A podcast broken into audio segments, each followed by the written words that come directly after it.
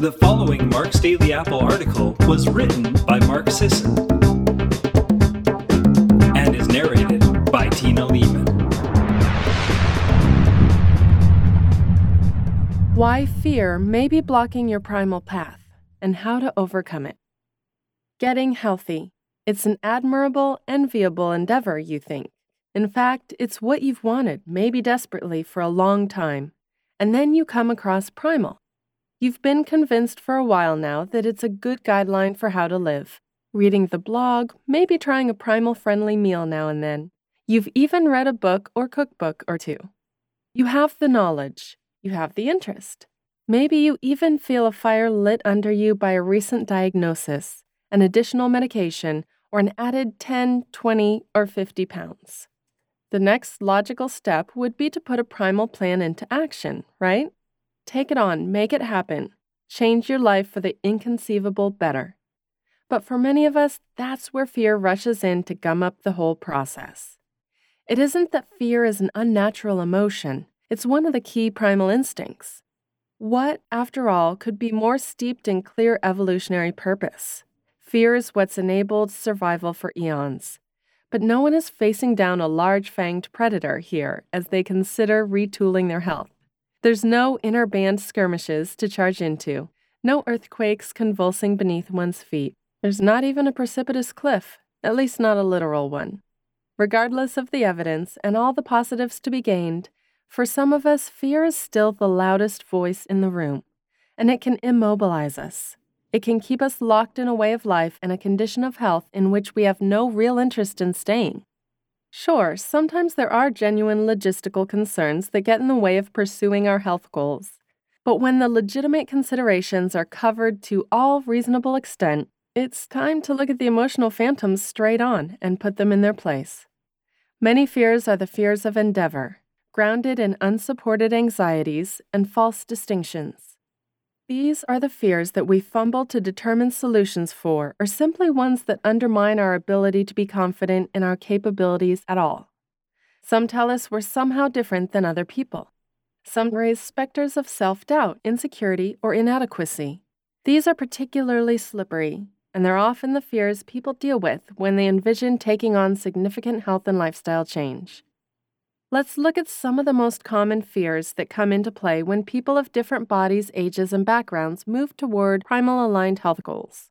And let me offer and invite you to share your feedback on some practical takeaways for overcoming situational fears, as well as a few emotional insights for calling fears bluff. Fear. I feel like I'm too far along in life to make significant changes. What if I'm just too old or steeped in chronic illness to make a real difference in my health? The body is a resilient organism, and it remains so into advanced age. And although more care is needed to shift or reverse interconnecting dysfunctions in the case of chronic illness, the body's resiliency is nothing to be underestimated. I've knocked out 60 years and then some, and so have many others in this community.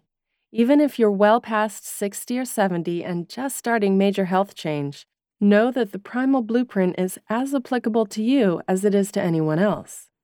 Research supports our ability to get into great shape and even be as fit as those decades younger than us.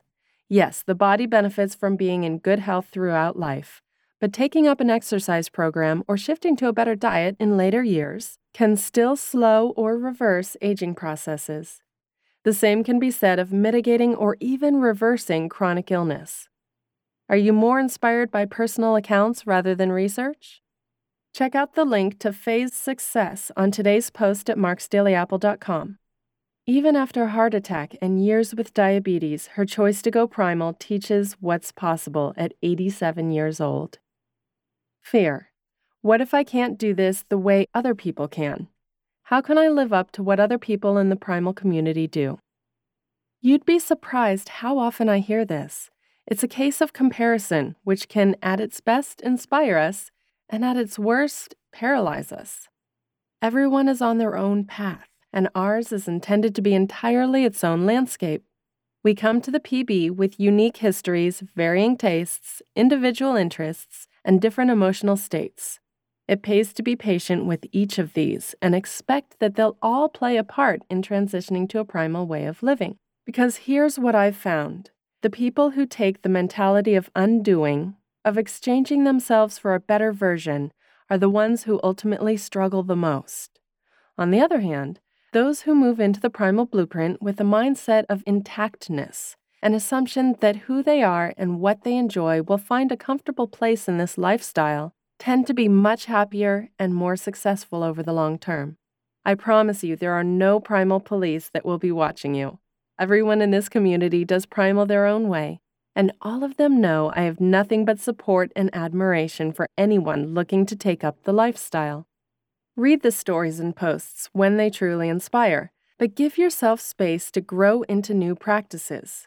Focus on the beginning articles and forum threads for a while to let yourself be in the transition and feel encouraged there. This also applies if you're a primal veteran who's hit some snags. It's never a bad time to go back to the basics. Fear. I don't know how I'll be able to afford this way of eating. As significant and legitimate as this fear is, it's thankfully one of the simpler anxieties to quash. Let's start with diet. There are the basics of primal eating, and then there are the ideals. The basics, such as low to moderate carb intake, ample protein, and healthy fat intake, are what set the stage supported by the non dairy aspects, for a healthy metabolic profile and fat burning default. The additional ideal features of organic, pastured, grass fed, etc., are preferred when possible. Few people can conform every day and definitely every meal to this standard. It's never about perfection. Over the decade this blog has been around, we've had many a post highlighting cost saving strategies for everything from low budget veggie ideas to cheap meat cuts. Likewise, we talked sourcing with tips for hunting and gardening, purchasing direct for meat and produce shares, and most recently, benefiting from the bulk power of wholesaling pricing and online retailers. But I'd be remiss if I didn't point you in the direction of the MDA forums as well. Let me tell you, I learn something there every day. This community will take up any question you have about shopping and living well. Fear. How will I explain my lifestyle to people outside the primal community? What will people think of me? I don't profess to have sway over all the people you'll come across. Probably a fair number of people will at some point have a question or be thrown by aberrant shoes, food, sleep schedule, or other primal quirks. Some will participate in an annoying chorus akin to, You'll shoot your eye out. Others will be intractably and personally offended at your rejection of conventional practice. These are generally people who have a hard time separating choice from righteousness. The good thing in life, and one of the upsides of living in large communities these days, is you can ignore what the vast majority of people think of you because you won't see them that often. For the people you have to and want to see on a regular basis, understand that you're under no obligation to explain yourself. Even if you feel following that will be hard, accept this truth and then decide if you want to respond to their questions or concerns. Viewing it through the lens of choice automatically lets you off the hook and opens up possibilities. Know, too, that you aren't responsible for how others feel. If you wish to say something about your decision to live and eat primally, keep your explanation simple and personal. It's an individual choice that makes you feel good and that has offered you benefits. Give yourself the freedom to not proselytize. Some people will be genuinely interested in hearing more and may want to try it themselves. In those situations, you can feel free to share your stories, but keep it simple and encouraging for those who are fearful or concerned.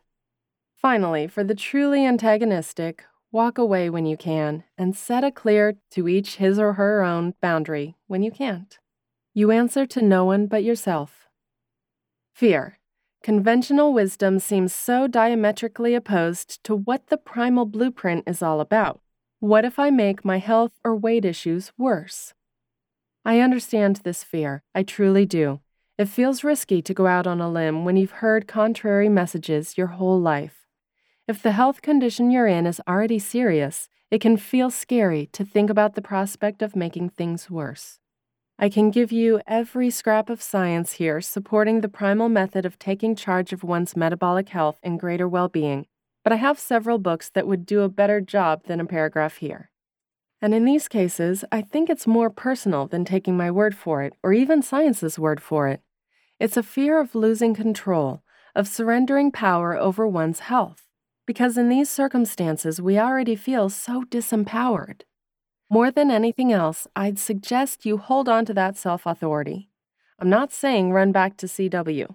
I'm saying try the primal blueprint for yourself on your own terms with full skepticism in play. Don't come at the primal blueprint as truth. Come at it as a completely self directional trial, a rational, strategic exercise in self experimentation. That's all. If you can even consider 21 days, that's generally enough to give you a good view into what the primal blueprint can change for you when you approach it earnestly. If you genuinely follow the primal principles and get negative results, you'll simply know something isn't working for you. But for now, start it, knowing you can dump the whole thing whenever you want. You can always get your previous health and weight back with no questions asked. But chances are, because I've seen it thousands of times again and again, you'll see changes, feel changes, and suddenly start believing in change again. Having tasted the initial benefits, you'll want more and more time with the lifestyle. Experimenting your way to how it works best for you long term will bring you more of those shifts, more of the vitality you'd given up on, more of the life you thought wouldn't be yours to live. In this, as in all cases, let fear inspire an attentiveness and deliberateness for the path in which you seek out the answers, the support, and the experimentation that will let you truly claim this plan as your own because there's inconceivable potential to come if you just keep going. Thank you for listening today. Have a wonderful day.